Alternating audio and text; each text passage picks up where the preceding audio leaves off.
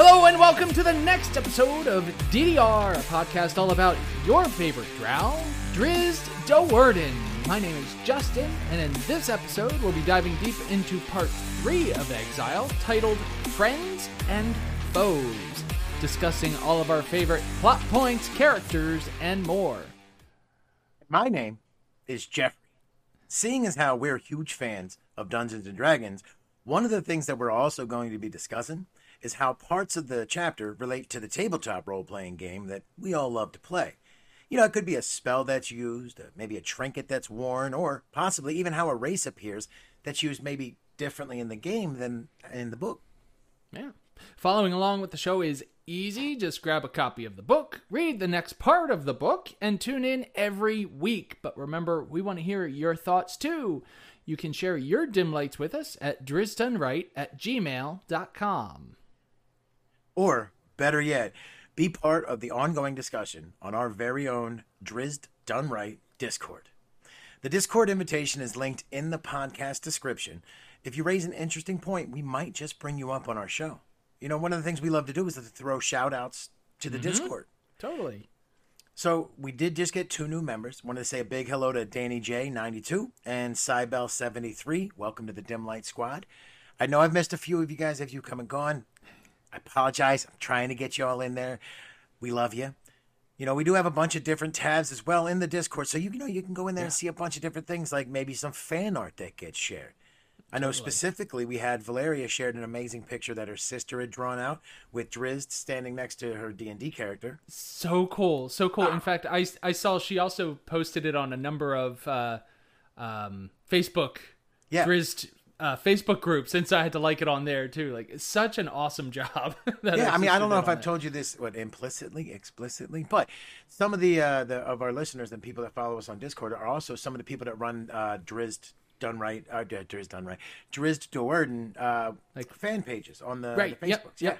Totally. So it's Yeah. always kind of a fun part to know that our community like gets to be able to share things inside of each other. Like you know, the Yeah. I know antics at the armor was one we talked about. Wizards at the oh, I'm gonna butcher them all, trying to get them off the top of my head. They just started a new name on the page, but we have a bunch of Oh, people that. Yeah.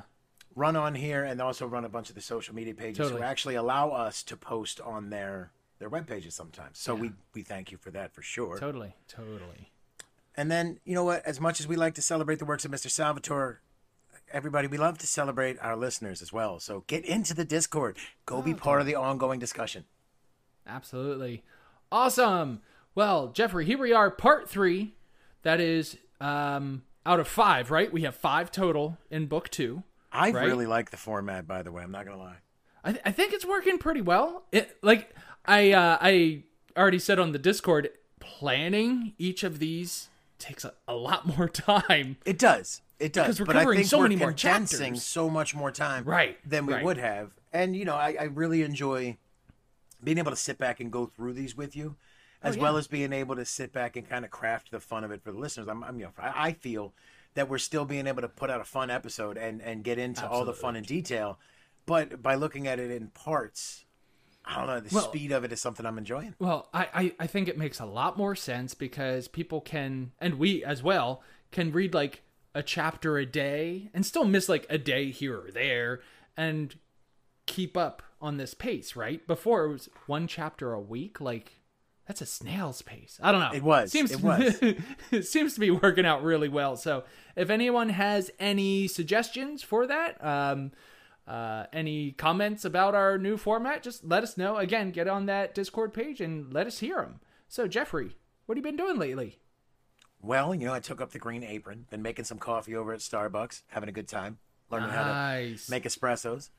Uh, do you want to shout out your location so we can all come uh, get oh man, some? I don't uh, even know what the store number it would be for that. But uh, you know, if anybody is in the Maryland, Baltimore area, by all means, shoot a message over into our Discord. Find me up, and I'll let you know where you can come get an espresso poured by the uh, one of the hosts of the show. Absolutely, we'll do a little That's interaction awesome. moment. They can come get That me, would be awesome. hey, I might come down. right? But uh, no, it's been it's been fun learning the, the the science to coffee. I guess you know the little bit more of the bourgeois Yeah. class of Yeah. uh, of coffee because I've always been the uh, you know Folgers in a cup, drink it black kind of guy because uh, Weight Watchers Yep. tells me that there's a high fat content in my creamer and the stuff that makes the coffee taste wonderful. So I get used to just drinking it black because at the end of the day, it's about that coffee, uh, that caffeine, right? Caffeine. caffeine.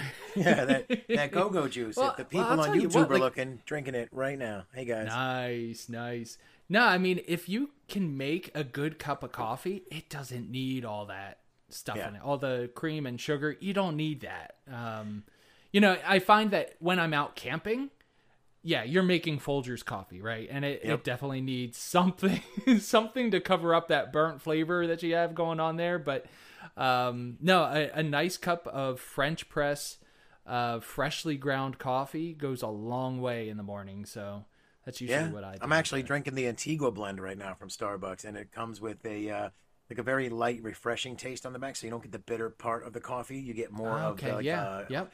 It's not a blonde roast, but it's considered a medium. But it has more of a blonde right. roast flavor to it, where it comes off cleaner on the palate with a little bit of a citrusy taste. Nice, nice. Yeah, it's cool. So for that, like you know, I kind of flooded this one with a little bit of caramel macchiato uh, creamer. But normally it's just you know a cup of that's nice and smooth on the tongue in the morning. It's not too acidic. nice. That's awesome. What have you been up to, buddy? Well, you know, work is work. Uh, I have a qual book, a qualification book, where I need to get 320 ish signatures. Oh, I'll sign it for you. well, from people that are qualified themselves to say, like, Oh, hey, he did that job, sign, you did it correctly, you know, and they hit it, and 320 of them. So I'm hoping to be done by like January or so, but this week I racked in my first breaker, which is like super awesome, but yet super scary because throughout training the whole time, bless you. Uh, throughout training, they talk about how like when you rack these in, they will explode and kill you and hurt the whole time you're dying, and it's just like okay, but you know, it's as long as you're following the procedure, it's perfectly safe. It's perfectly Right. fine. It's like the uh, the plant that I'm at has been open since the er- like late 80s early 90s it's two units and um what is it they had one breaker explode when no oh no i guess it was two wasn't it there was one that exploded when no one was around and another one exploded that was close enough for other people to hear but they weren't actually near it and it's just like oh yeah that's kind of scary but That is anyway. two more explosions than I would ever want in uh, my nuclear reactor. Well, I, yeah, yeah. I mean, it wasn't. To be fair, it wasn't in the nuclear reactor. It had No, no, nothing I to know, be nuclear re- related. Way more dramatic when I say it that way. So you're saying there were these loud, giant explosions? Well, just like any kind of little short. I think the one was caused by like just over time. Again, they're like over forty years old or close to forty years old. I guess over thirty years old. Um, and after so long, some of the wires just vibrating in place eventually wears through the insulation on the wire and creates a short. After Right. so many years, you know, and then all of a sudden it's just like, yeah, just bursts into flame and creates a big plasma ball and but again again two out of the past 30 plus years perfectly safe normally all right that's one of the reasons why like when you pull them out you inspect it to make sure it's not doing that sort of thing so that's why it's in the procedure now to make sure that that doesn't happen again When do we mention your uh, your power plant mascot, Baba, the two-headed goat, one ba for each head? Huh? We just we just forget the fact that he walks around grazing on the uh, clover all day. See, we don't we don't talk about the two-headed deer that we have We don't talk about Bruno. All right, buddy. What do you say we go kick this show off? Yeah, let's start this off with the insight check. All right, that's where we are going to roll an insight check to investigate the inner monologue of Drizzt. So this week, this uh, insight check, uh, it started off with to live or to survive, and that just really like resonated with me. That that line. It's actually the uh, name of my 1989 heavy metal album, "To Live or to Survive." and that that that uh small that short quote just kind of resonates throughout the whole insight check uh so let's take a little further look into this so after a life in menzoberranzan drizzt thought life to be only about survival right uh but that survival instinct is ultimately what almost killed drizzt when he was in the Underdark by himself before Blingdenstone, That is Right. All right. When he was Uh, he- just the hunter. Right, exactly. Yeah, yeah, yeah. That survival instinct, the hunter, right? Uh, so then, after spending some time in Blingdenstone, we still got a little bit of that um, haunting presence of the hunter in him, kind of sneaking out a little bit. But after spending some time in Blingdenstone, Drizzt learned that life was um, more than just about survival. It was about living. It was about laughing. I almost said it was about loving. You know, like going It's a Julia Roberts laugh, movie, love. right? Eat, it was pray, about it was about living, laughing, and working, which makes sense. Deep gnomes they love to work. They're they're Yep. going out. They're mining. Like that's part They of really their do like crisscross with the uh, the Snow White dwarves. yeah. Yep. Because I mean, they love the gemstones, right? And they have a Whistle while you work, Yes, right? that's what I'm saying. that you know, not just the you know the idea of looking at it, but just that passion that they have for Totally. the stone and the way Yep. that they look at it, the reverence. Absolutely. Yeah. And then they wake Uh, up in the morning, hi ho. you know what I mean? You could just see it. I could see it. Absolutely. Totally. Uh, life, it was about sharing your gains and sharing the pain of loss. Because really, like, they're living in the Underdark here. Loss is inevitable, it's going to happen. So that was all part of life. That, that was all part of what Drizzt had learned um, while in Blingdenstone. And when Drizzt left Blingdenstone, he left with high hopes. This time, as he entered the Underdark, he wasn't accompanied by the hunter. You know, maybe, maybe the hunter, this merciless being that's taking shelter in Drizzt's subconscious, maybe it's still lurking in his subconscious. Uh, but now he's being accompanied by someone that would bring laughter and meaning into his world. Of course, he also has Guenhwyvar. Right. Interesting thought. Would do you think that you know, having known now the the mind of Drizzt, look, well, different than than Drow, right? Um, as he's progressed, that that hunter that he mentions there, it's put at bay, kept at bay by the friendship that he has, the love with Guenhwyvar, and the same companionship he finds with Belwar. Do the other Drow just never find that? They all also have maybe this, uh, you know, hunter inside of them but eventually being surrounded by all the perils of Menzoberranzan, it takes over and wins, and they're never able to find that light and love in their Oh. their world, so that they become their hunter, which isn't as good as Drizzt's hunter because Right. you know unparalleled. But do you think that maybe it's the like the corruption or the tainting of their not soul, but you know what I'm saying, their character? Right. That's and but. Drizzt is able to find this ray of hope that maybe if he never found Guenhwyvar, he would have been overtaken by it by himself. Like never would have been pulled out of it to go to Blingdenstone in the first place. right. Does that make sense? That's interesting. No, I, I- I, I think I understand what you're what you're asking there. No, that that is very interesting. And the first other drow that comes to mind that might that could possibly be battling this a similar type situation would be Vierna. Being Right. some somewhat similarly wired to Drizzt. Um yeah, does she have also an in an inner hunter Right, that is right. that she's Because we, we did constantly see her of turn away from the right you know, feelings, yeah the emotions. that's very interesting yeah i don't know i don't know but that, that's very interesting to think about the idea that all the drow are kind of like at a certain point maybe the academy Right, is right. where That the brainwashing and everything, sets in and kind of takes over and the other drow is left behind in the subconscious and kind of yeah that's that's really cool I didn't plan that, by the way. It just came up when you were talking, and I was like, you know, that is a neat comparison. That he thinks it's kind of like his own humanity being stripped away and given away to the base urges and needs of the hunter, and it's going to consume him. And we'll touch back on that later when I get to my my dungeon delve because I do look into some of the parts of this chapter a little deeper. But is that something that is like um, you know to everyone, and it's not maybe so specific Right. to Drizzt? Yeah, I don't know. That's very interesting. Hey, if uh if anyone's listening to this episode Jump on that Discord and let us know We know you you're think. listening. I see the stat. Someone's listening, unless everyone's just downloading and never listening to us.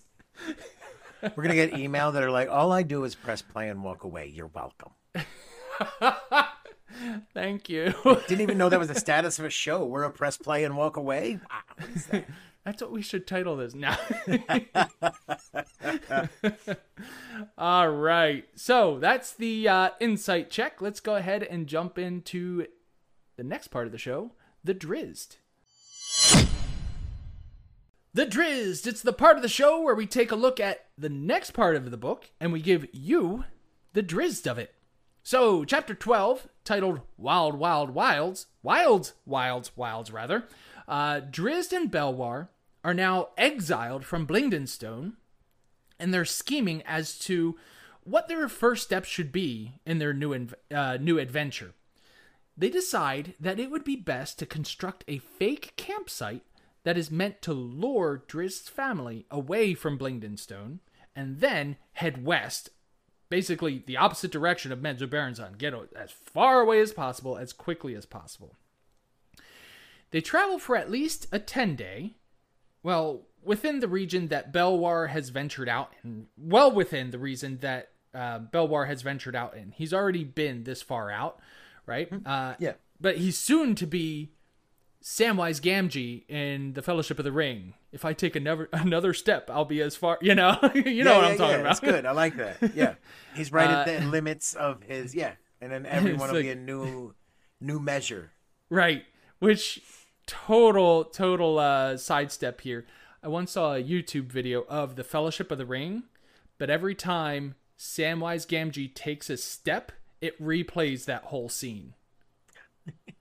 Whereas like if I take another step, then I'll Right, be it'll be like the furthest from home that I've ever be- I've ever been, and it's like it was like nine and a half hours long or something like that. Ah. Anyway, With all reverence towards that movie, it was a huge part of my my coming of age, whatever you Oh, want to call me it. too, Loved yeah. Loved those movies.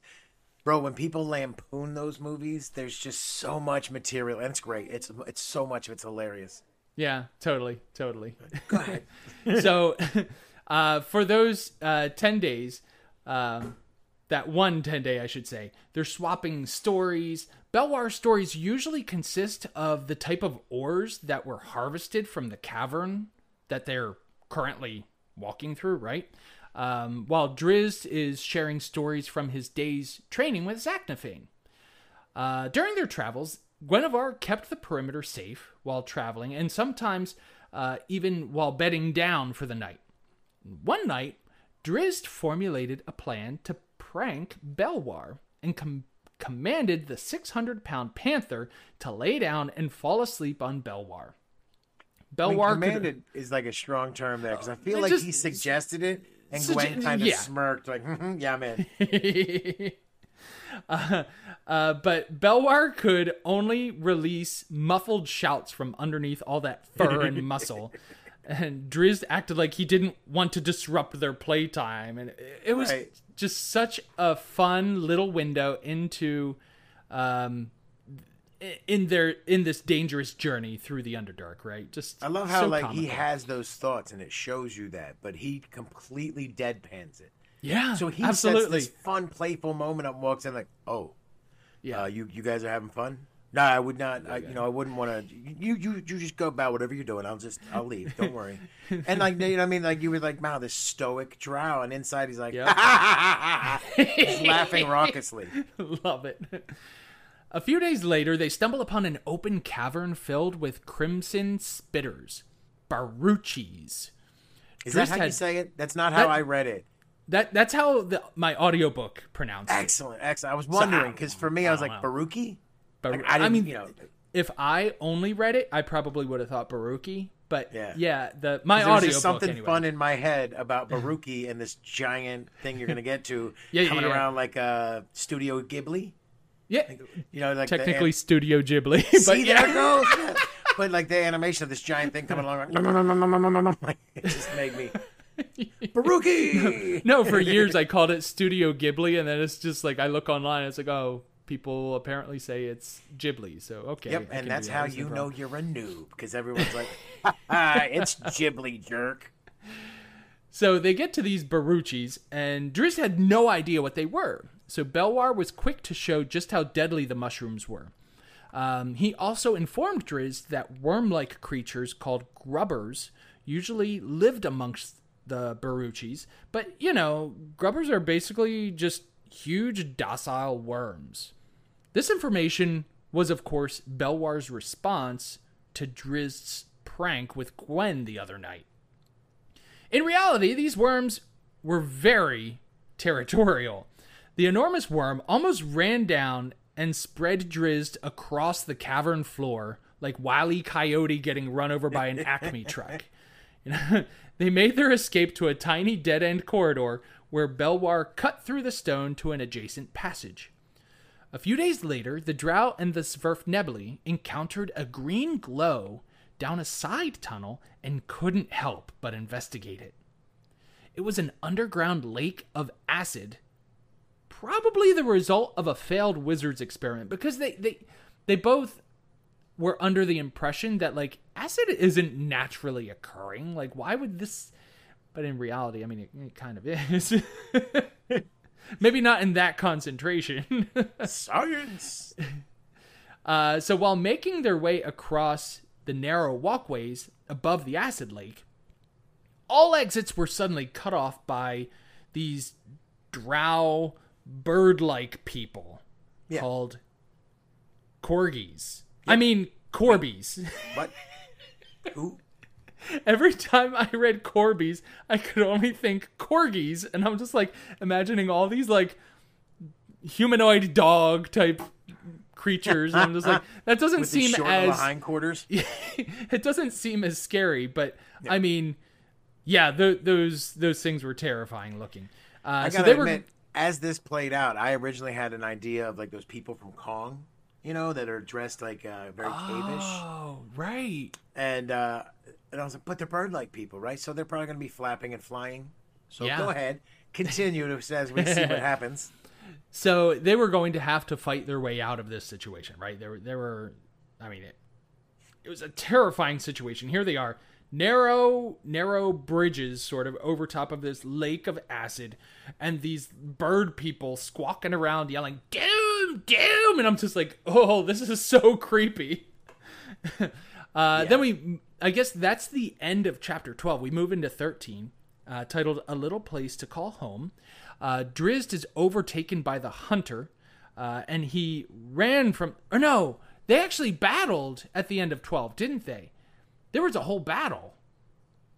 Toward the end of it, like you, because you Right, see yeah. Belwar is like, "Come on, buddy, you can do it." Yeah, I just, I just totally Drizzt like cut that out of here. I guess that was an option for a for a um, uh, dim light, and so I didn't want to step on the toes too much. But yeah, there was the whole battle where Drizzt was like being careful. He didn't want to he kill was them, attacking right? with the flats of his blade. He right. He he was like defending himself rather than assaulting. I think at one point it mentions that Belwar is on like foe number six or ten, something like that. Right. And then he And- notices that Drizzt is still fighting the first. hasn't guy. dropped one, right? Yeah. And it, it took uh, what it took for Drizzt to start fighting back. Sorry, I don't mean to laugh because it's a tough one, but go ahead. well, well, like Guenhwyvar got thrown into the acid. Uh not quite thrown. So you remember, it was it was something like out of a Mad Max uh, type future where those little gas guys go and do crazy stuff from car to car. Oh, right. This this bird person at the top of this giant cavern That's right. grabs Just like a rock and just jumps just dive bombed. I forgot about that. right through the bridge and evidently it's like this this ecstasy filled uh, suicidal fervor that they get into so like doesn't matter whether or not it's going to hit they're so exalted and over the top about the fact that Yep. they're they're dive bombing that they're like woo and they have no other care for anything else in this world other than dive bombing with that rock as it goes down so it catches the bridge and Guenhwyvar is like you know it's like uh, cats on a on a marble Like, what are you gonna do? Yeah. Just and whoop, Oh, yeah. down off the side into the acid. Right. Then Driz notices because his pocket, the figurine smokes, and he just that's where he just gives in, kind of, because he's Yep, fighting that's- off that turn of the hunter. Yep. Because he doesn't want it. He doesn't want to give in. Really, he like he doesn't want to give up control. Right. But that's where the hunter does take over. Yeah, well, And- once his rage gets like he realizes like again, there's like so many times where like when when when when Guenhwyvar is hurt or when someone Driz cares about is in peril, that that switch clicks and he just goes. Yeah, totally. And yeah, he he just he just destroys a number of them, only enough eh, from what I remember to basically get out of the situation, right? They Well, at um, first he's like just a buzzsaw chewing him right. up. and then but- when he makes the jump, and I'm sorry if I'm jumping on the part, Oh, no, when he no, makes no, the you're good. jump across from the bridge to Belwar, then Uh-huh. they just cut their way out. Right, that's but what I mean. before that, yeah. he is literally just standing there like, like a like a like a blender. uh, that was my noise for the quick cuts for the people who aren't watching, and uh, as I make the hand motions, so he's just blur of blades, just, just basically Right. like trying to kill everything in front of him.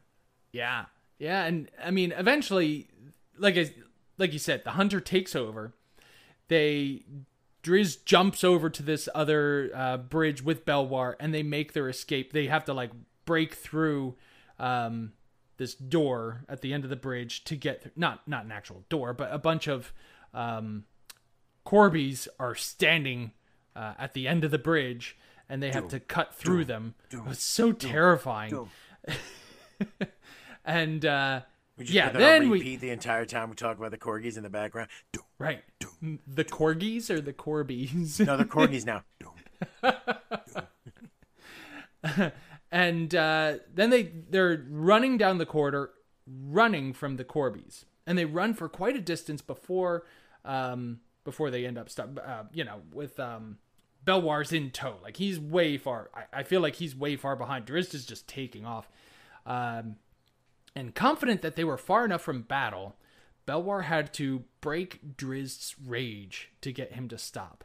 Uh, Drizzt was embarrassed at how he started the battle using the flats of his scimitars, right? But he was equally perturbed by the fact that the hunter was still lurking within his head. This was the first time that Drizzt had the hunter sneak up on him since the basilisk fight, the fake basilisk fight. I believe, as as far as we know, right? Right. Then he remembered the instance that triggered his rage. Guenhwyvar. Uh, so reluctantly, he, uh, but eagerly, Driz summoned Gwen to make sure she was okay. She was alive, but she had some very serious wounds. I just feel like, I mean, you know, like she had some skin showing, like uh, just like fur, just all The, burned the off. thing he said was like more burned skin showing than fur. right. Yeah. So like you're talking Like a like a eye hanging from its socket. Yep. that, that eye, because the one is what was it like? uh It said it was like uh the damage blurred it, like covered it, or something like that. Like I can't remember. Yeah, like one eye gone, all this fur just patched. Its skin It's like Yep. it's, it's basically like when the gremlin gets you know thrown into water and starts to bubble and change, and all this funky stuff happens, and it's like. right. Oh man, my heart broke at that moment, picturing Yeah, Gwen in- totally. in, that kind of distress. Absolutely. I don't know how I left that from the Drizzt. I don't know what I was thinking. Excuse me. Um, so yeah, she had some very serious wounds. So Drizzt dismissed her and promised to allow her to rest for a few days before summoning summoning her again, because you know there is an understanding here that uh, her home, the astral plane, is a place where time is different, and she seems to heal faster there. So um, that's the whole. You think it's like she seems to heal faster because like time moves faster there. So like a day here is a month there. So really, she's in pain the entire time, going through the entire process you need Right. to heal Oh, at man. regular time Right. for her whole existence. But Drizzt is like twenty four hours. Yeah, no, that should do it. Click times up. Like it's like now I don't have to listen to a complaining panther for a month. So if you got any other questions terrible. about time travel and how it works, you can go ahead and fire that email over to DrizztDoneRight at gmail.com. uh, so after um, Driz sends Guenhwyvar back uh, to her home, we get a glimpse as to what zombie Zaknafein has been up to. Uh, the Wraith understood that the camp that and Belwar set up was just that. It was a setup, right? Uh, but it, he remained there anyway for several days in the off chance that Drizzt would happen to return. Then back at House Do'Urden, Malice uh, continues to control the Wraith. Apparently, the zombie acts on its own accord based on its own emotions, but Malice is able to send commands from a distance every once in a while. Uh, so Zaknafein continued to inspect the campsite and the surrounding corridors. He deduced that Drizzt and possibly someone else had moved west and must be a 10 day or two ahead of him. No matter, Zak doesn't need to sleep or rest. Like he's just he's the energizer bunny. He's just Oh, going and going and this. going. Can, can we talk about the sudden humor that's made its way into this book? I believe when we find Zak and he finds the encampment, it's it's expressed that the the bedroll is being sliced up by his swords, Oh, like some kind right. of Yeah, yeah, Edward yeah. Scissorhands approach, where like the bedroll is like yeah all over like you know Zak's zombie head, and he's like, "Dude, I can't cut my way out of this. Like, don't know what to do," and it's like, really, it's such a funny image to me, like you know something from like uh, the Friday the Thirteenth movies when they got past number seven or whatever and leaned into Okay, like yeah, the humor right. of the movies. You know, Right. Like, did he really go grab that guy in the sleeping bag and start swinging it off the tree? What? you know, did he beat that guy with another guy? Wait, what? It just made you stop because it's like, wait a minute, is Zaknafein? Like, he knows it's it's set up, but instead of just nudging it with his boot, he's got to throw it up in the air like the world's largest pizza and start stabbing Right. it. Like, okay. All right. And then we go back to Drizzt and Belwar, where they find a curious creature, like none that Drizzt had ever set eyes on before. It was It's a, A that's a good lead up. You swerved me. I thought we were going somewhere else, but yeah, I like it. a like it. human, the first human, right? Drizzt's first human. Uh, Belwar knew this human, um, living alone in the Underdark, was probably a wizard. Didn't know this human, but he knew that most humans that live in the Underdark are going to be wizards, right? Sorry, I worded that really poorly or said that really poorly.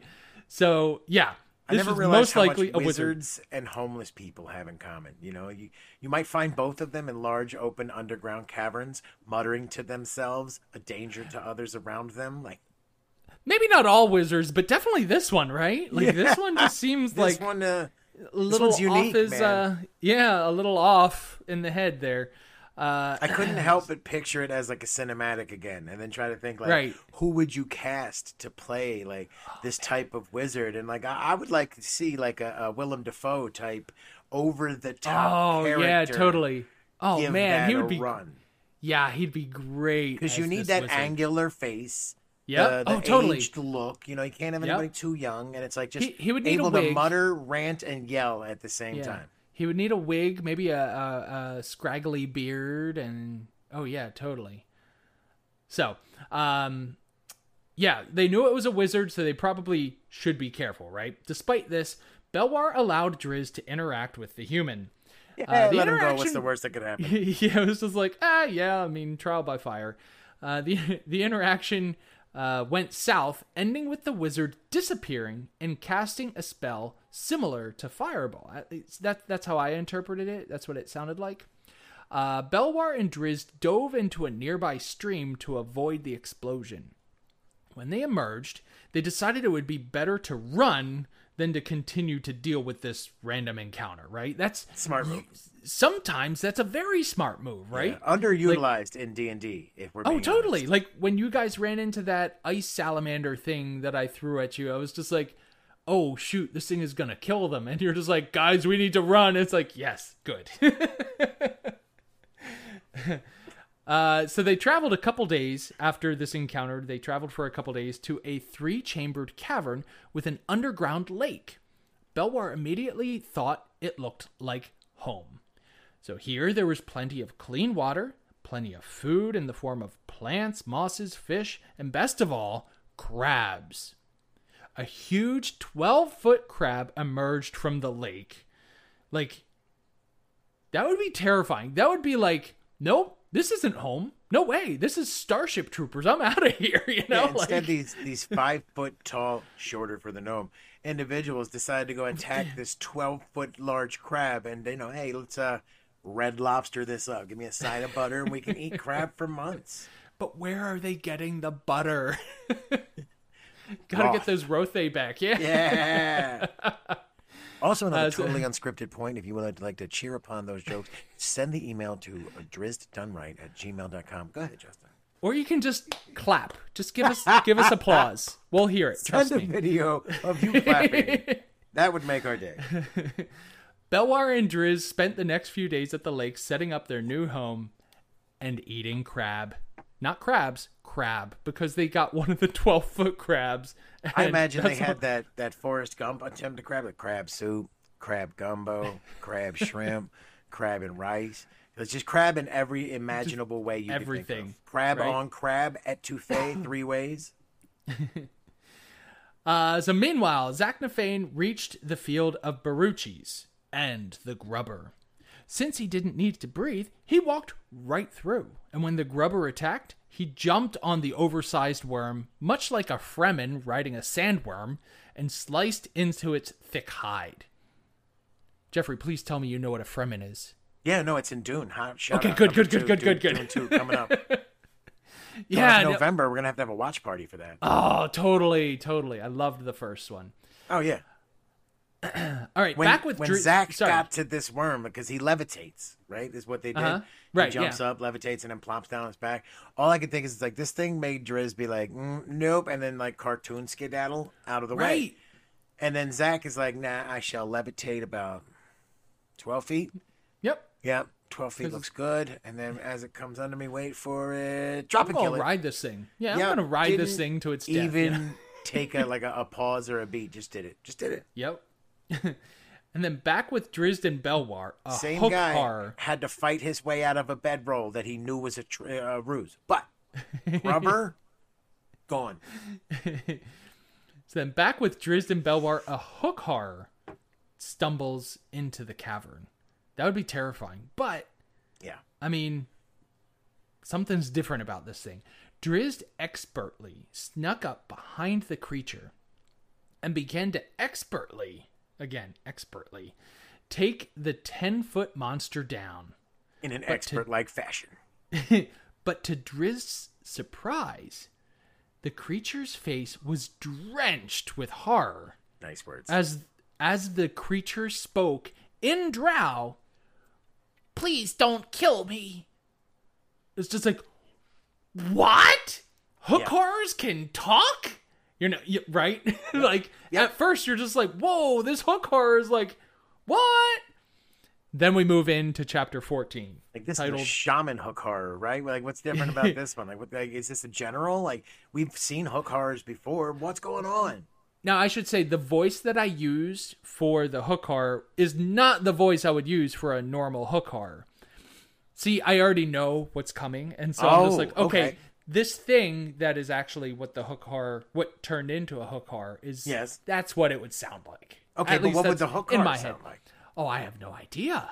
Probably. How do you know it doesn't sound like that? Well, I'm thinking it would be more bird-like, you know, because they have like beaks and everything. I don't know. Yeah. But I'm not about to attempt that on recording without practicing. Just gonna need you to give your best uh, best improv shot at it. Uh, next week, I'll improv that. Wink. Chapter 14 is titled Clacker. Hey, turns out it's not a hook horror after all. The creature—that's creature what you were saying. the creature actually used to be something called a petch. Uh, again, that's how my audiobook This whole person time I was pronounced calling it a peck. Right, exactly. uh, but this Petch is uh, a, apparently a gnome-like creature, uh, but was transformed into a hook horror by an evil human wizard. Hmm. Perhaps no, the you same cannot one. trust humans. Perhaps the same way. one that Drizzt and Belwar ran into just on, what days prior. Like really, right? Uh, so Drizzt was sympathetic for the being and invited it to stay down below their home near the lake. Belwar grew concerned that Clacker would eventually complete his metamorphosis from Petch into full hook horror, but Drizzt, having been through 10 years of isolation, would not allow anyone else um, to suffer that same fate that he had to, right? Yeah. Uh, that night, Drizzt couldn't sleep and eventually woke Belwar to a plan to hunt down the wizard that cursed Clacker and force the wizard to reverse the spell. Belwar warned Drizzt of the strength of the wizard, but never said no before he drifted off to sleep. Right? Do you remember the dream he woke up to? oh shoot! Because he woke up, and I- now I'm having trouble remembering if it if it was him having to kill Clacker or if he was dreaming that Belwar had to kill Clacker. Because Clacker, uh, yeah, because Clacker, because Belwar was explaining to him when he fell asleep that, but basically, if uh, Clacker completes his metamorphosis, then like one of you would have to kill him, and you, you'd you know rather him stay out there, and you know be able to avoid him okay. even, than to let him in here with us. And then if he turns, you have to kill him. And it's like so, Drizzt wakes up to this nightmare of like having to do exactly that, and that's when he turns to Belwar and he's like, "Bro, look, we gotta," and then moves forward. Oh, okay. Well, that yeah, that makes sense. That's some good motivation there, right? uh, so the group then set out in search of the wizard. They searched for about a ten day when they came upon a cavern that had a shape cut out of the roof. Clacker informed Drizzt and Belwar that the wizard carries a tower with him. Carries oh, a tower with Yeah, and when you say that, my mind pictures this wrong every time because it's a cutout of the cavern. But I always picture like it's punched through, so there's an opening to the world above it because the cutout to the cavern. But it's not. It's not what it says. Oh, it's the that, solid there's rock, an, right? Yeah, like there's an indentation up there, so Right. you know that this tower moves in size. Right. Like what? It's telescopic. Yeah, yeah. And so, yeah, like I said, Clacker informed Drizzt that the wizard carries this tower and, like, sets it up even where it doesn't fit, hence the cutout in the ceiling. yep. So, for several more days, the group searched for the wizard, eventually finding a 30 foot tall adamantine tower. Before they could make a plan, Can I Clacker ask you real quick? Oh, yeah, yeah, yeah. when they said tower, how big were you thinking? Because I was picturing like the Superman Fortress of Solitude tower, like big, big, big. No, I wasn't thinking quite that big. I was thinking Really? like, Okay. Because no, like thirty no, feet to me strikes me as it's basically two stories. You It's a the floor building, you right? walk in on, Right. the floor above it. Technically, you could have a third floor because they're not. They don't have to be ten foot Right. floors. But Yeah, th- thirty seems kind of small to call it a a tower, but yeah, I mean, it does fill all the prerequisites. Don't get me wrong. It's just Right. when you just said thirty feet, it strikes me as like, man, oh my gosh, what is that in every movie? We're like, I thought it'd be bigger. I mean, I guess it would be a tower if everything else around it is small, right? Yeah, I mean, maybe they mean it in like just looks like uh like a, the crenulated tower when it goes Right. up. That, I that, mean- like you know, the corner of the castle just Right. removed by itself. So as far as like like this this sounds like the most stereotypical wizard tower in D&D, you know? Especially Yeah. like it's magical enough that you can pick it up and walk it with you and then set it up wherever you want. Well, I imagine Um, it, it. I don't know about you. I imagine it just shrinks to this little like onyx oh, like figurine. oh, I'm sure. okay. Okay. Yeah, yeah, yeah, I'm sure. Um, but yeah, just I don't know that you necessarily see many buildings that are over one story in, In, the Underdark very yeah. often. I mean, I know like in Menzo Well, you would in the you big did need to but other than levitate that, up. right? You did need to levitate up to get to the second story at least. But I don't know. I don't know. Yeah, but I mean that's in a big city. It's not like you're walking across the Underdark and you just came across the thatch village of the the Pesh, Pech, Right. Petches, I don't know. Pesce. Pesci, Peshai. oh no, the, the Joe Pesci. Uh, but yeah, what what I thought was interesting is this tower is made of adamantine, right? Wolverine. It's, it's just the strongest known metal uh, metal in this world, right? uh, but before they could make a plan, Clacker just started attacking the door. But Yeah, of course, it was it. no new, it was no use because adamantine, right? Uh, worse though was the fact that the wizard now knew that they were there. Uh, Drizzt made his way to an arrow slit and just managed to hear an incantation from the other side. First, Drizzt um, threw a large rock up toward the arrow slit to intercept the lightning bolt that was coming out of it. Then he held Guenhwyvar's stone. I thought this was so cool. Held the stone up to the arrow slit and summoned Gwen into the tower. yes. And with Gwen in the tower, the wizard was quick to allow the group in. He's just so quick to surrender. What I love is that Uh, he, he throws the rock up and intercepts the lightning bolt. And the wizard says something along the lines of, "Oh, I hate when that happens," as if this happens on a semi-regular basis. Like, hold on, hold on, this guy is such a bad wizard that he's firing off lightning bolts. Like, ah, I got myself again. Oh, I don't like it. I don't like it at all. They convince the wizard to change Clacker back into a Petch. But the wizard revealed that he killed a bunch of other Petch. Basically, like, oh, I should have killed him along with the rest of them. But now, Clacker knew this. He told this to Drizzt and Belwar.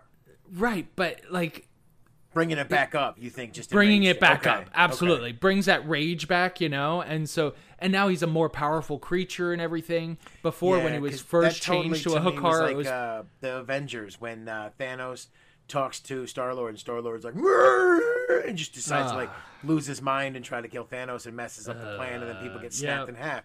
That part. so mad. Yep, and it reminds me of that because it's like there's there's uh, there's Clacker and he knows the Yep. plan and then all of a sudden he just lost it. Just And you just and you destroyed can't the plan, rational Clacker. thought because he's not a hook horror. He's Right. going through this thing and can't really help himself. Right.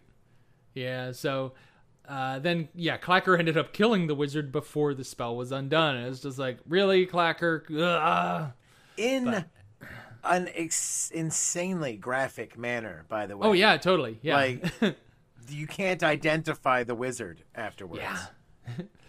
Uh, so the group returned home, finding nothing useful within the wizard's tower. Uh, Belwar and Drizzt didn't speak it, but they both realized how Clacker's outbursts are uncharacteristic of Petch, um, but are more characteristic of hook horrors, which is definitely concerning. Uh, chapter 15 then starts with Matron Malice interrogating Jarlaxle for any new information that he has learned about Drizzt. Jarlaxle, of course, knows much, but discloses only a little to Matron Malice. The spirit wraith Zaknafein has been hunting for some time now. She recognizes that Jarlaxle does not intend on sharing anything more just yet, so she dismisses Jarlaxle and continued tuning into the emotions of the spirit wraith. The only thing she could do to control the zombie, right? Uh-huh. What's crazy then is Jarlaxle then went straight to Matron Baenre and disclosed even more information than he did to Matron Malice. He informed her that Drizzt is heading west of Blingdenstone. Matron Baenre's Mind Flayer friend was present at the time, uh, took that information, and immediately sent out some sort of warning to the area by projecting its thoughts. Like, okay, like as soon as I saw this, I'm just like, okay, how many mind flayers are out there? Cause... Bro, you just totally blew my mind with a visual image of Mind Flayer Wi-Fi. I hear. It, I I feel like it would go out. It would sound like Morse code, like beep beep beep beep beep beep beep beep. beep. Listen, Johnny, we're going to go and invade on uh, Tuesday at four. Okay? One of those old timey radios in the '60s. right? Yeah. Uh, tell them we got the destroyers parked on the side. Yeah. Back at the Excellent. underground lake, Drizzt has been calling home. Um, the underground lake that Drizzt has been calling home for a few days now. Zaknafein finally arrived. He burst through the front door and started rampaging, only Drizzt was nowhere to be found. Zak's instincts were to wait, but Matron Malice was growing impatient. The Wraith took off in the direction the group left, um, only for the group to arrive back to the lake house just a few hours later via a different route. When So they the- saw their The mindless, the mindless zombie knew better than Yeah. the ground matron. totally, he totally did. He Sure, wanted there's to a sit lesson and to wait, be learned there. but Matron Malice is getting impatient, so get out there and find him. But if if she would have just let him sit, then things would have been different. Uh, so when they saw that their house was destroyed, they grabbed a few supplies and continued west to put more distance between them and Menzoberranzan. The trio reached a portion of the Underdark that seemed even more quiet than normal Underdark corridors, which must be saying something, right? Yeah. As a precaution, Drizzt levitated up into the stalactites in the ceiling of the cavern, only to be met with an illithid ambush. Mental energy rushed over Drizzt, incapacitating him and sending his scimitars to the ground. A portal opened in front of Belwar and Clacker, as more mind flayers emerged from it. I say more because there were, yeah, the ones, the illithids, that's mind flayers, in case you don't know. Belwars, I don't know. Not everyone. No, you're might know that. absolutely right to say that. You're that not everybody, you know, may be up on the terminology as well. You're, you're, you're right. Uh, Belwar was also stunned by the mental energy spells, but Clacker, having already been in, sorry, in an unstable mental state, seemed to be resistant to the mental damage. The blasts, however, um, eventually, you know, they were relentless, and the hook horrors eventually dropped him, or the hook horror eventually dropped. Uh, part three of the book ended with Drizzt, Belwar, and Clacker being captured by the Mind Flayers. It's such a good cliffhanger. It's, I mean, it's neat It was to insane. see. like up until this point, you've seen one mind flayer, and he's always been kind of demure and reserved, Yeah.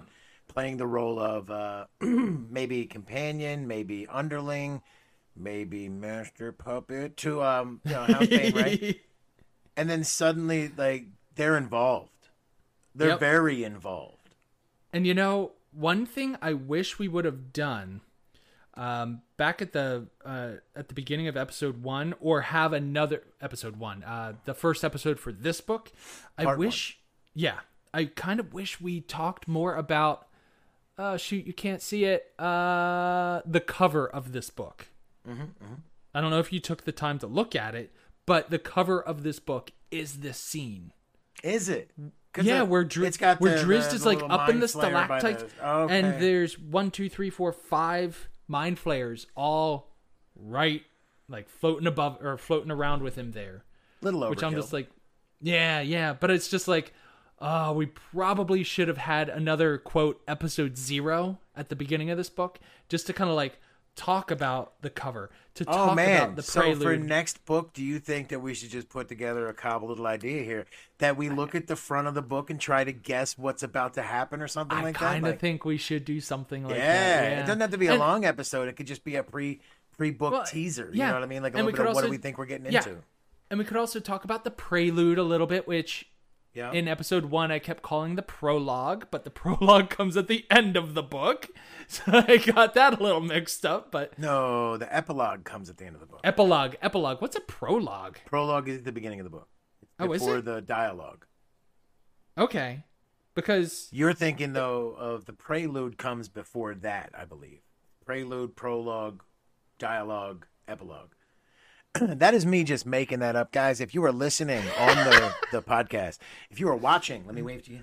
Hey guys, go ahead and uh, tell me why I'm wrong. Shoot that into the email.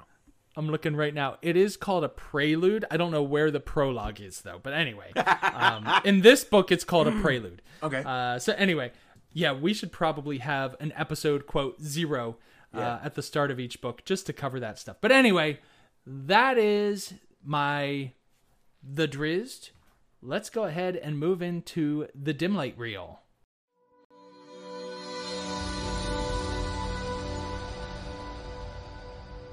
The dim light is where we cast darkness on our favorite parts from this week, and then dim light, all of our favorite characters, events, descriptions, and more. So for me, there really wasn't much of a choice for my dim light. I just went straight with Clacker. I was so drawn yeah. to this character, this this part of the book. I was Yep. we'll get into it even more. So at the at the end of chapter thirteen, we see Drizzt and Belwar come upon a hook horror. And you know, Drizzt has engaged them before, so he understands that the best way to fight them is to use the element of surprise and then press that advantage. Yep. He moves with the uh, he moves on the threat with such grace. And right as he's about to dispatch the hook horror by driving his scimitars into that soft spot right between the creature's neck and collarbone, it speaks. Now, that's interesting for a few reasons. The other hook horror that we met, he didn't even try to speak to Drizzt. But this Right. one, this one begged for mercy in proper drow language. And his first words are, please do not kill me. that, that, uh, That's, That's- so crazy, unique. so weird, yeah, right? Like, Oh, it really took me out of the moment when I was reading yeah. it because I was like, wait, what? Absolutely. You said, and then what, what? It's like hook, what? You're a hook horror. Why you why are you saying that? Right. It's like at first it's like did, could the other hook horror speak and it's just like Drizzt just fought it we never found out. Like does he go home and he's Right. like, Hey little hook horror friends, I was out, you know, hook horroring some some drow over in Menzoberranzan and well, had a it, had a hard hook horror day. It was a little suspicious when there was only one. I feel like hook horrors travel in packs. I feel Right. like may, maybe not, but the, Well, the last time, the last time he encountered them, it was a lot of them, right? Right. When we met this one, it was already banging its claws off the rock. Like we see it like hitting the stone, like it's frustrating. Right.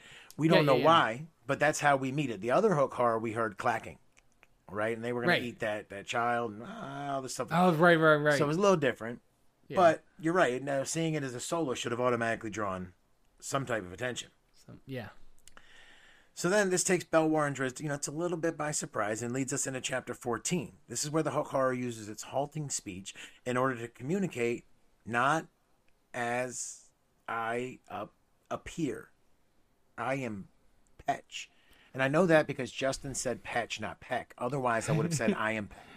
Now, again, like listening to the audiobook, he said Petch. Right. Um, I should also say, listening to the audiobook, it was extremely frustrating to listen to Petch speak. Oh, Because of all those, like- snivelly? I uh, appear and and the author or the author the um audiobook the reader is very into into it and i'm just like okay just just read it. Like i don't know like I, it got to the point where i was just getting a little impatient with it. I'm Oh, just like, like, just all the what- long pauses. And yeah stutters. yeah. It it just uh it got to me a little bit. I don't know. Maybe it comes with having children and they do that pretty often where they're just like and then and then and then and then and i'm just like what just i sound like a terrible dad now but So this causes Belwar to literally gawk as he moves up to Drizzt's side and he quips that his hook horror is a bit big for a petch. Drizzt's confused. He's never even heard the word petch before, I don't believe. But Belwar explains rock children, strange little creatures, mm-hmm. hard as the stone, and living for no other reason than to work it. Now, if he calls them strange little creatures, and Belwar is smaller as a deep gnome than Drizzt, who still isn't above five foot, I think he's like four and a half. yeah How little are Petch? i feel like petch would only be like a foot and a half or two Okay, feet we're about on the i same didn't look it up yeah i didn't look it up but that's how like i imagined them When we get like to my dungeon delve, you're going to understand. I wanted to look them up, but I couldn't because I was torn. so Drizzt slips in the sly little quip that it sounds a lot like the svirfneblin. And Belwar is really not sure if it's a compliment or a joke, but he continues, There's not many Petch about, and fewer still look like this one.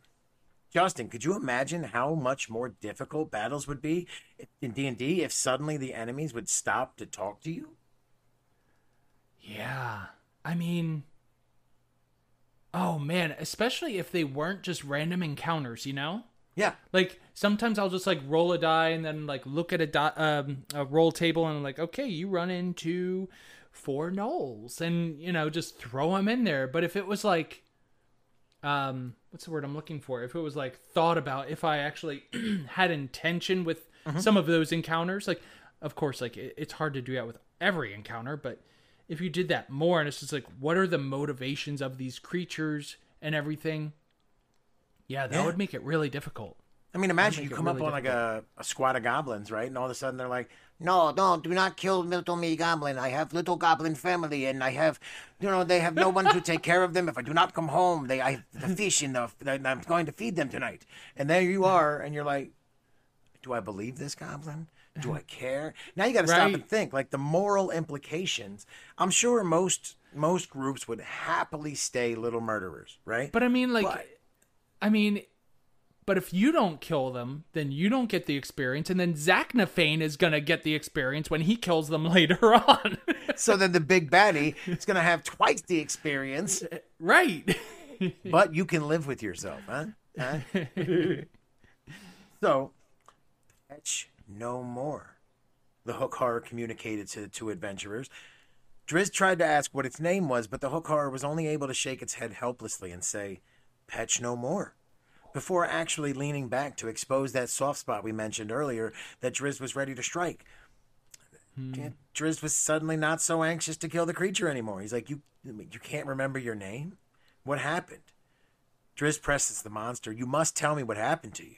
And the hook horror can only struggle to reply, Wizard. Evil wizard. Belwar and, and Drizzt understood that a wizard had changed him. They've heard of such magic, and Belwar lets it slip that the deep gnomes, you know, they might have even used similar magic when infiltrating, oh yeah, no, the Menzoberranzan. But not like this, like not towards this effect. And Drizzt smiles at the comment because he realizes Belwar really didn't want to, you know, re- realize what he was saying, that's Drizzt's homeland. Right. But he turns back to the monster and says, A pet you once were, and some wizard changed you into a hook horror. He gets true, pech no more, the monster replied. Then Belwar chimes in and is what I was talking about before. He says, Where are your companions? If what I've heard about your people is true, pets do not often travel alone. Dead, said the monster. Evil Yeah, he wizard. knew about it. Yeah. So it's like he had knowledge, but it's like I guess that's what you were saying. It just kind of boiled over because he's like Right. evil human wizard. Like he knew there's a human, a wizard. He knew what it did. He still had that cognizance about him. Right. And the wizard then left you to your pains as a hook horror, Belwar said. He and Drizzt looked hard and long at each other, and then the drow stepped away, allowing the hook horror to rise. I wish you would kill me. The stone. The stone lost to me. And this is the part that honestly hits me the hardest in this exchange, realizing that the human wizard changed him into another creature, but that his identity had also been lost. Pech loved to craft and work the stone Right. But in his current form, the hook horror is unable to manipulate and interact with the stone the way that it had always been able to. That's why he was working at the stone and like click Yep. away on. Oh my gosh! I don't think I realized that. Oh, that's what I meant. Where I was like, you come in, you Oh, don't realize it right away. Yeah, yeah. So this causes the former Pech to be filled with such depression that he would rather the two newcomers had killed him than move forward with his new life. You know, the former patch actually realized and was able to understand what it had lost. It tangibly felt that loss and was filled with despair over life without that identity. However, Belwar could understand that. So I had once believed, he said. You are alive, and no longer are you alone. Come with us to the lake where we can talk some more. The hook horror agreed, and it began with much effort to raise its quarter of a ton bulk from the floor. Amid the scraping and shuffling of the creature's hard exoskeleton, Belwar prudently whispers to Drizzt, Keep your blades at the ready. Belwar and Drizzt continue to get to know their new friend. They even name him Clacker, and this helps give him an identity to their friend besides just the monstrosity that they see. However, Belwar is still very cautious because he realizes that the monster that stands before them is still a monster.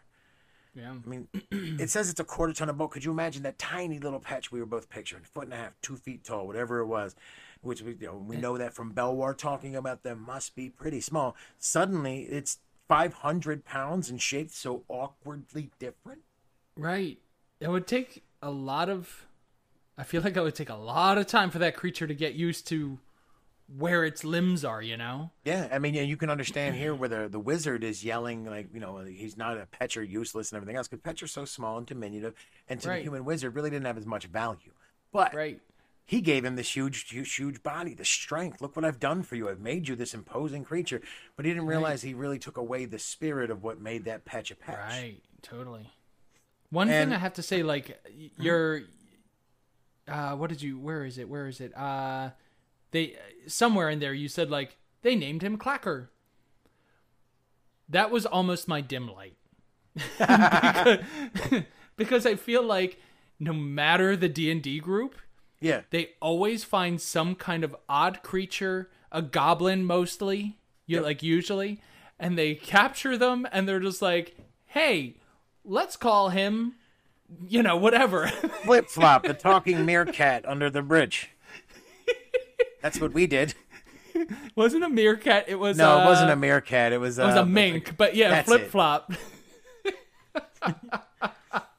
so, understanding what it had lost. This is where Belwar could relate. He had lost his hands and now received the hammer and pick to replace them. The difference, though, the difference is that Belwar could continue to do what he loved. right, yeah. Whereas the former Pech would never again be able to communicate with the stone like it had before. oh man. Beyond that, you see that Belwar cautions Drizzt that it may not be long until the animal side takes over the former Pech, and they lose the ability to rationalize with it. And this is where Drizzt can relate with his new friend. His split personality with the hunter is actually something that he can see a reflection of when he Oh, looks yeah. the Clacker. But Belwar cautions him not to see himself too deeply because there's still magic at work here. Nature can't always be changed, and eventually the hook horror's nature of their new friend will work its way to the forefront. And then they're going to have to be cautious of when that moment, you know, when it comes. And this, this actually reminds me of the zombie shows. Like take anyone you want, Oh. Walking Dead, zombie. Oh, movies, totally. whatever. You know, Yeah. the friend, the loved one, whoever they get bit, and they're like, I can't, I just, I can't kill him. He's so nice. Right. And, it's then they got to take "Just him and do it. yep, yep. And then all of a sudden they're like, we're just gonna keep him till the last shred of humanity. ta-" And then the, you know he eventually tries to bite somebody, and they've got to kill him. Yep. Or successfully bite someone, you know, and then you have to kill both then of you, them. Yeah, then now you've lost two. Way to go. Right. What you get for procrastinating. Just fold the laundry and put it away already. Goodness. all in all, I got to say that you know this part of the story was much deeper emotional analysis than I ever really expected to get into. It's Yeah. it's weird, but then you know you take a deep dive into a book, and then you find yourself looking at like this reflection of humanity and what it is and inside of it. And I guess what I mean is, stay tuned to the Dungeon Delve, and we'll get into it even further. awesome. My dim light for this week uh, has to do with uh, two events that have happened uh, in this part of the book that just they had me cracking up. Uh, so I just had to make them my dim, my dim light, and they were the pranks that happened. Right. Yeah. Uh, so at the end of chapter 12, Drizzt and Belwar just left Blingdenstone. They're now adventuring throughout the caves. Again, they set up a fake campsite uh, to shake off any drow that were following them. Uh, and they tried to make their way as far west away from Menzoberranz- Menzoberranzan as possible, right? Along the way, we got a little bit of a glimpse into the party dynamic.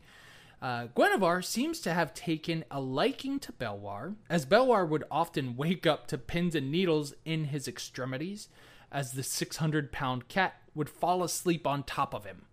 Uh, like, could you imagine that? 600 pounds, Jeffrey. That's like, three Belwar. Like, how did he not die? That's more than three Belwar. Like, I don't know how a- heady gnomes are, but you're right. It's probably he's a, at least he's four. a deep gnome. Like I can't imagine he's much more than hundred pounds, like soaking wet, right? Right. Maybe with his armor on, I guess if he has like the heavy, mithril heavy hand and hammer. Right? Yeah. Although like- they're light, so I might be Yeah. overstating that. but like, how did he not die? Like when that cat would lay on him. But anyway, uh, one night Drizzt had this hilarious idea. Drizzt gave Guenhwyvar this idea to go lay on top of the deep gnome to the point where he was completely pinned to the ground. The irony for our YouTube viewers right now, Yeah, there's the cat. standing all over my neck. That's what cats do. uh, so muffled yells for Drizzt came from underneath the cat while Drizzt, quote, returned from his patrol shift. Really, he was like right there the whole time. Uh, but Drizzt reacted to the situation in just a hilarious way. Like you said, it was just like deadpan, just like, oh, you two are playing? All right, well, I guess I'll go, right? Belwar moaned that it was his turn to be sentry, right? From underneath his cat, just like, okay, it's my turn. Like, you can go Yeah. sleep. Give, But come back here, get your cat, so I can leave. right? But but Drizzt played it off like, ah, I'm not tired. You two can keep having your fun, and then went off to continue his patrol while Gwen then fell asleep on the restrained gnome. Uh, Belwar was not about to let this act go unpunished. As soon as he saw the opportunity, he struck back. So later in the chapter, Drizzt and Belwar make it to the cavern of Baruchis, aka those uh, scarlet spitters, uh, which just sounds terrifying. Uh, th- these fungi emit a spore that choke their victims to death if they are disturbed. Um, there is, however, at least one creature that doesn't seem to be affected by the spores. That is the grubbers. Uh, Belwar informed Drizzt all about the grubbers because Drizzt never heard of any of this. um, grubbers are essentially large caterpillars or worm-like creatures, right? Uh, just like from Dune, huge worms. Maybe not quite that Yeah, big. not that big, but yeah. Like Uh, probably even smaller, than I would think, than the uh, Beetlejuice worms. Yeah, I, I think he said they were like uh, 10 feet long or, or tall, possibly. I forget. Something Okay. like that. 10, 10 feet in one dimension. uh, whether it's length or height. Um, but these worm-like creatures. It's going to give you a totally different worm if it's height. Uh, but these worm-like creatures feast on the Baruchis and are, Belwar said, peaceful enough. Uh, as to as soon yeah the Enough. two yeah uh, as the two carefully navigated through the Baruchis, there was an odd shaking of the ground. And when Drizzt look o- looked over to Belwar to like, hey, what's going on? He, he turns and he sees Belwar just like bolting, Yeah. just like You could almost hear their feet. yeah, he's in a full sprint toward a small corridor, and Drizzt turns around to see the enormous gray worm, and he quickly draws his scimitars, I love that's to- his first reaction is to just like, all right, let's go. because then he he's just like, that's not gonna work. He puts them back, and then he starts running in the opposite direction toward uh, Belwar, in the direction that Belwar is going. Drizzt made it safely to the corridor where Belwar was uh, waiting, arms crossed over his chest, and a quote "serves you right" smirk on his face.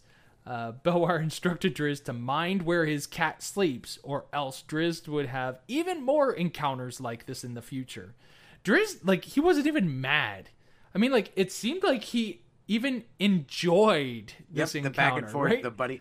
See, this is where like if if this ever became a movie, you would have like that condensed trailer part, and it'd be the buddy part right here. You Yeah. know what I mean? Oh, like it totally. would play like the the gags, or like you'd cut to it, and it'd be like some kind of the movie from. Uh, I don't want to say the word because it's a cuss word, so I don't know if that gets us.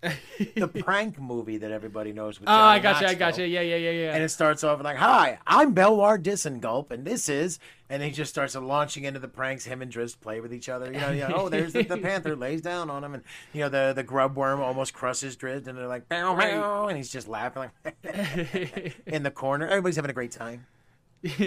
yes, No I mean deal. he he enjoyed it enough that I wouldn't even be surprised if he like if Drizzt purposefully ordered Gwen to go fall asleep on Belwar again just Yeah. to have another similar experience like this. Well- because I mean, like he he's been in the Underdark before by himself, and he totally like missed out on this this whole like interaction with other people, right? Yes. And so like, um, yeah, he loves it, And He he's a it. hardened individual. He is not a kind of guy who's going to go put in for like a pen, uh, Medi Manny Petty, Manny yeah, yeah. Petty, and get the cucumber slices on his eyes. Like Drizzt is out there swinging scimitars at basilisks and having Oh, a totally. blast.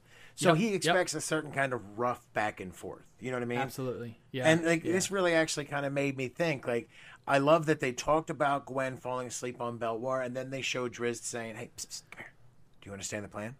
You're gonna go over there. Yeah, yeah. All right, all right. Go, go, go, go." Was he doing it the whole time? like was was Guenhwyvar falling asleep on Belwar because she liked him, or is it just what Drizzt was saying the whole Oh, time, man. saying, "Hey, hey, hey, go lay on him," and then he finally got wise to it and was like, "You know what? I'm gonna run you over with a grubber. That's what you get." you know what? I wouldn't put it past him. Yeah, but I love Yeah, that because totally. again, this like this book interjects that humor a little bit like that. Yeah, no, absolutely. All right. Well, that I know we're running like way over on time here, so we still have the dungeon delve to get through. Uh, And let's our go ahead goodbyes. and- let's let's go ahead and jump into that and get this uh, show like uh, keep moving here.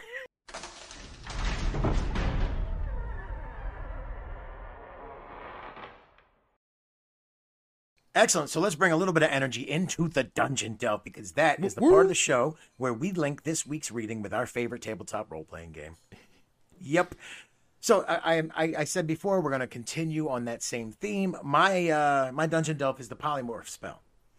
As we go through chapter 14 of the book, we see the confrontation that they have with the wizard Brister Fendelstick. Excellent name, by the way. Love that name. Love that name. There are a couple of things in this part of the book really that I wanted to look at, but the main thing that jumped out at me here, besides Justin's dungeon delve, and I'll leave that alone for him, was the amazing transformation from Pech to Hook Horror that we come across in Clacker.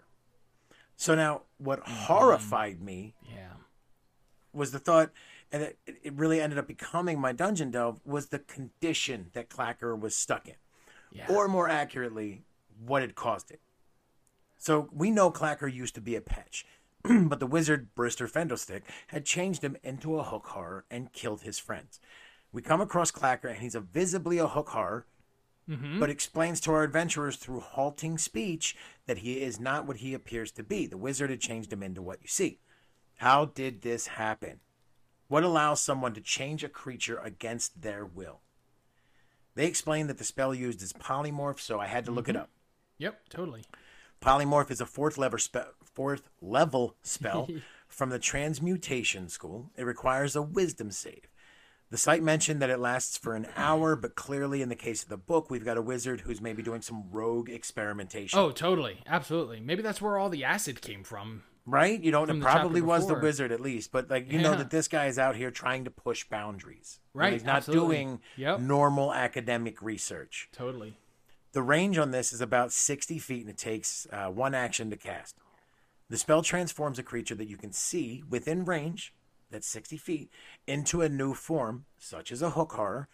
Now, an unwilling creature, which is what we know the Pech was, would have to succeed on a wisdom se- uh, saving, wisdom saving throw in order to avoid the effect.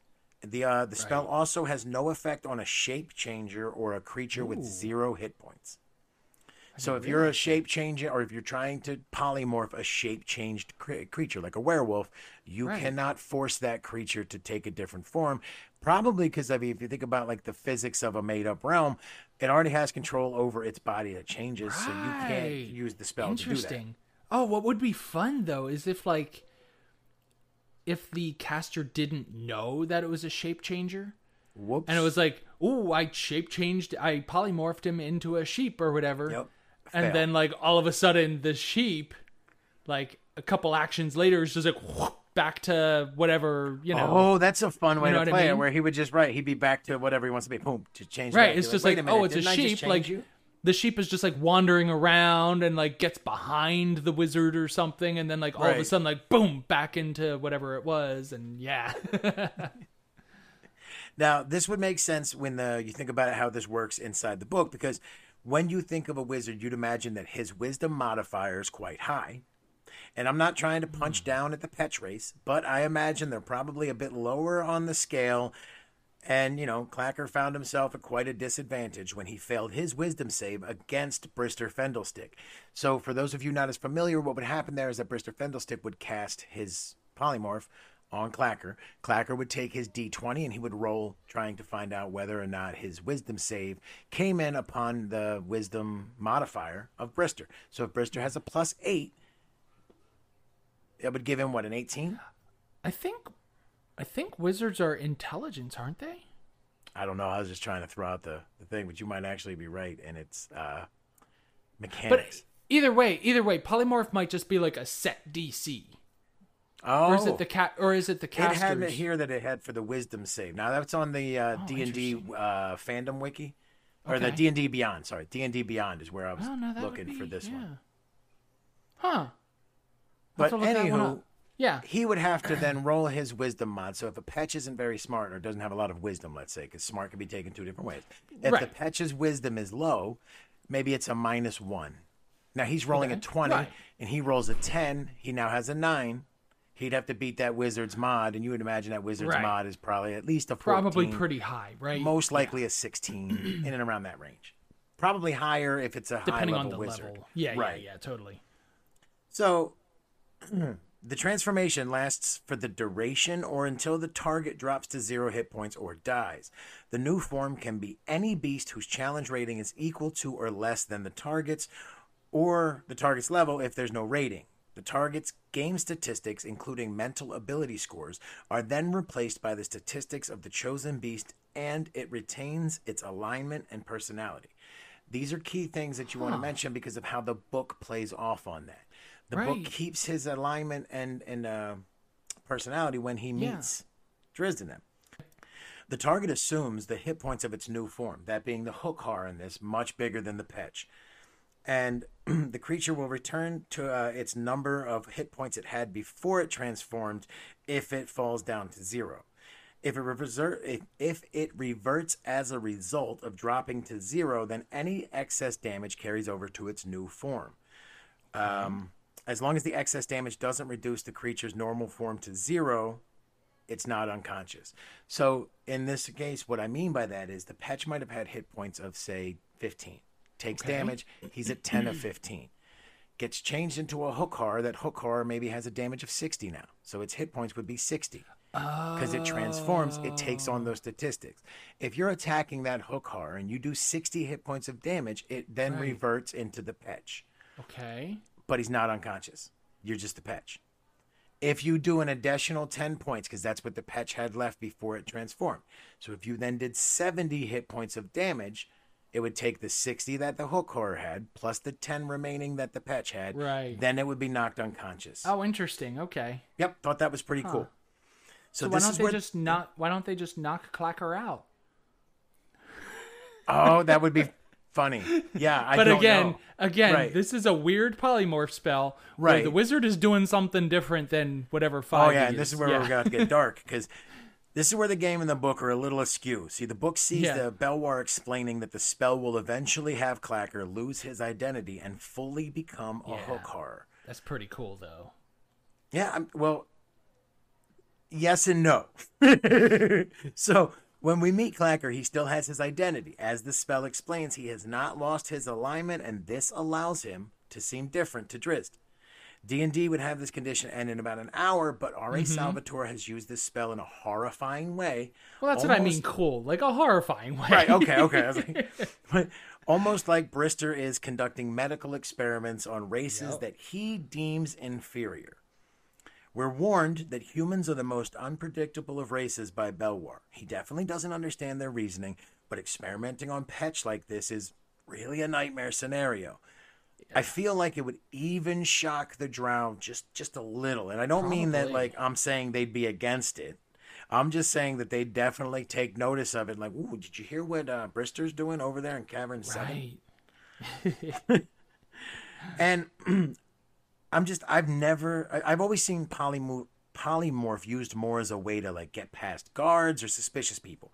Maybe, you know, like a way for the adventurers to impersonate some big baddie so that they give the orders, like his orders to his henchmen and they can get a little like workaround so they don't have to fight or they can bust their friend out.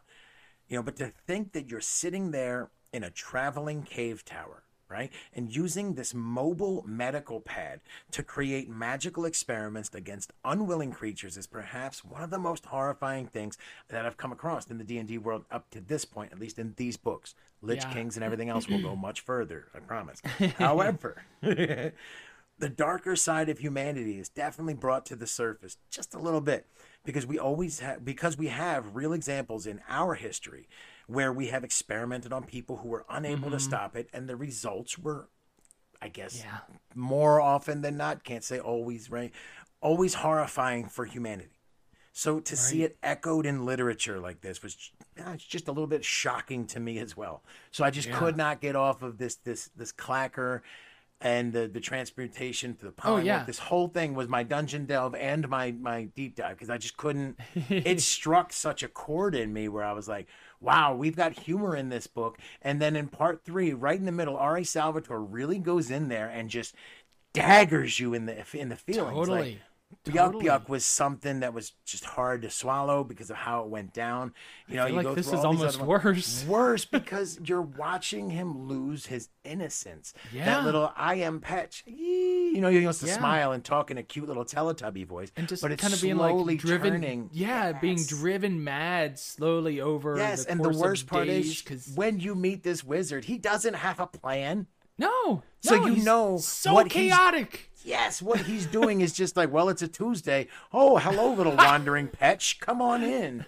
And decides to just go nuts and kill Yeah. all of them. And like, oh, except for this one. This one I'll turn into a giant monstrosity. Yeah. Oh, you go, little pech. I'm going to go over here to the river. Like, and then we meet him. He's foraging for mushrooms or something crazy on the side, yelling about whatever while he's talking to himself. But Yeah. meanwhile, the pech is over there going through uh, like just the slowest, most cruelest way to lose yourself. It's like it's like dementia where it takes Right, away your totally. cognizant thought, but slowly, like Right. while you're aware of it. Like That's ah, wild. And I mean, like, this isn't the only.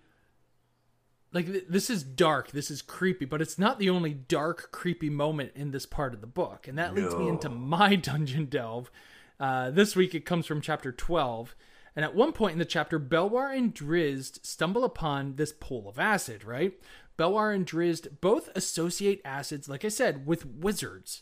I like to think that they have this moment that's like a lethal weapon movie. Have you ever seen it? Where like Riggs looks at Murtaugh they're both like, acid, acid, wizard, wizards.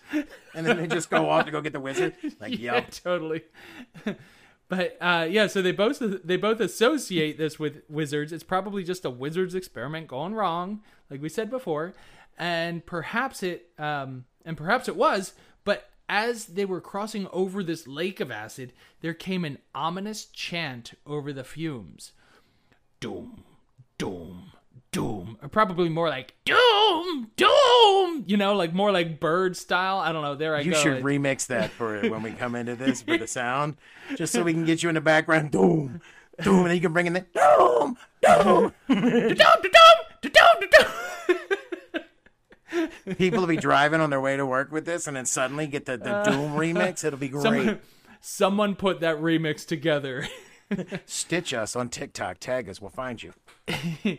So then these creatures emerged. They were like bird like humanoids. I think they were even described almost like drow like in some ways as well.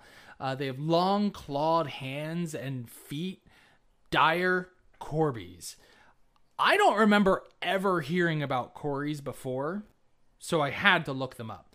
Uh, so the earliest published item that contained dire Corbies that I could find was in Fiend Folio in 1981. It was written by Don Turnbull uh, and published by TSR, Tactical Strategy Rules.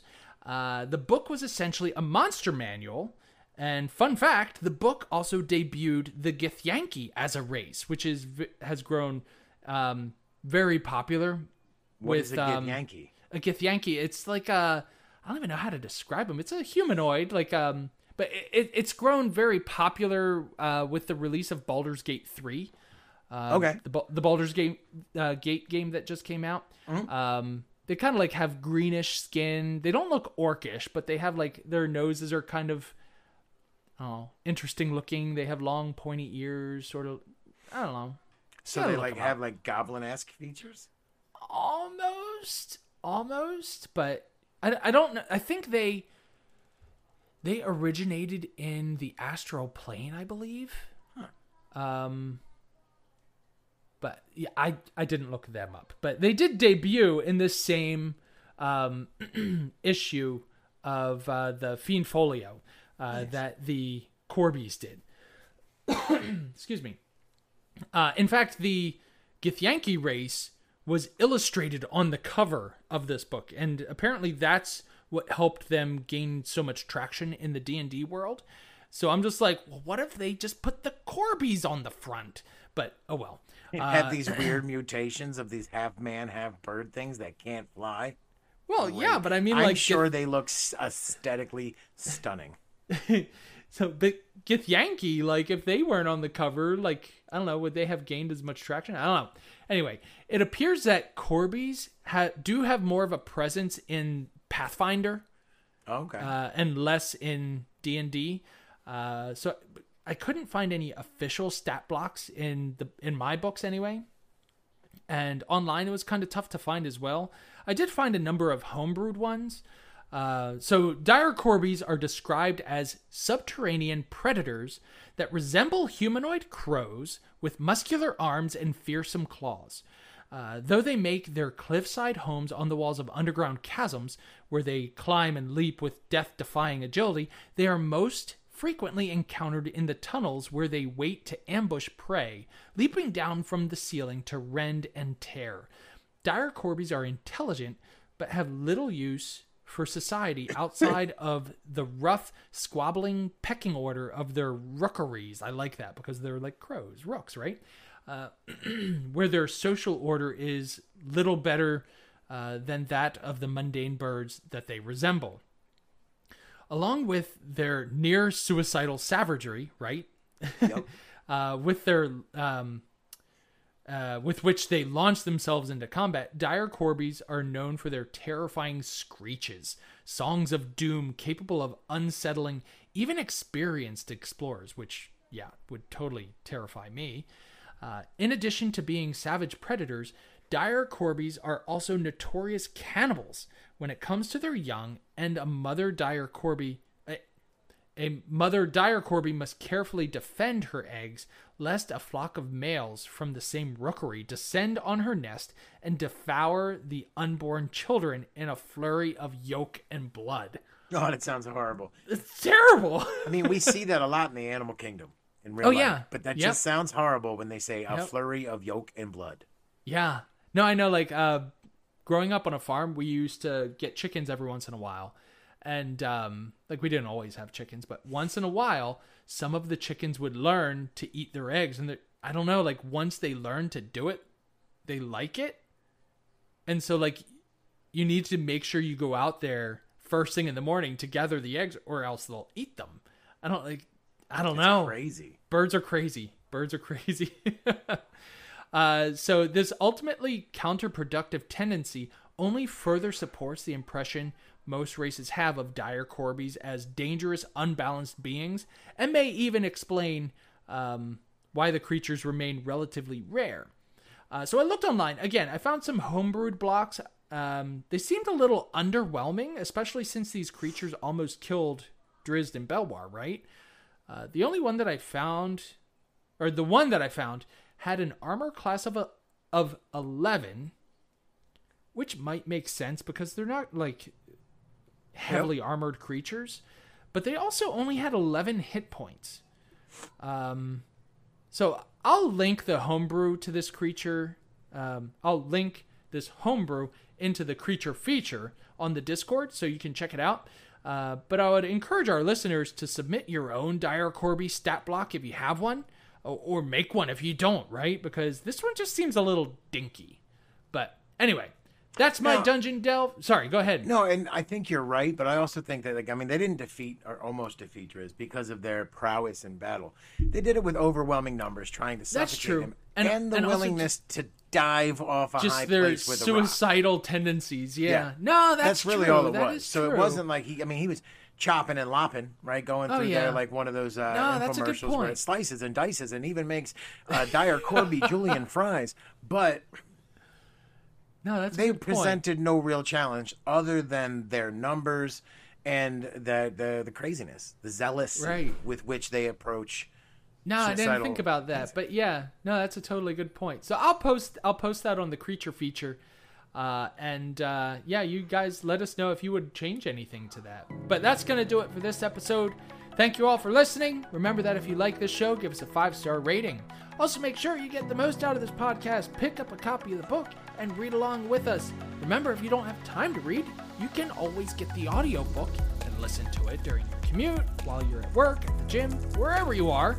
And when you've read the next part, make sure to shoot us an email at DrizztDoneRight at gmail.com or log onto the Discord to join in on the ongoing discussion there. Remember, we would love to hear from you. The final bell tolls somewhere out there in the distance, friends. And that lets us know that this episode is nearing its end. I feel like it's a great place to remind you that if you'd like to donate to this podcast, we do have a link. It's uh, inside near the uh, episode description. It says support this podcast. We take everything that we get through there and invest it to give you guys a better show. Maybe you've noticed that the uh, advertisement that just came up in the show, just part of us growing, getting bigger, and you know we're happy. We're so happy to have you all along for the ride. Anything and everything that you give is always appreciated. We thank you so much just for giving us your time. Totally. Speaking of, well, that's it for this time. So, until the next time, it's time to say farewell, friends. Be fair, or play fair, be well.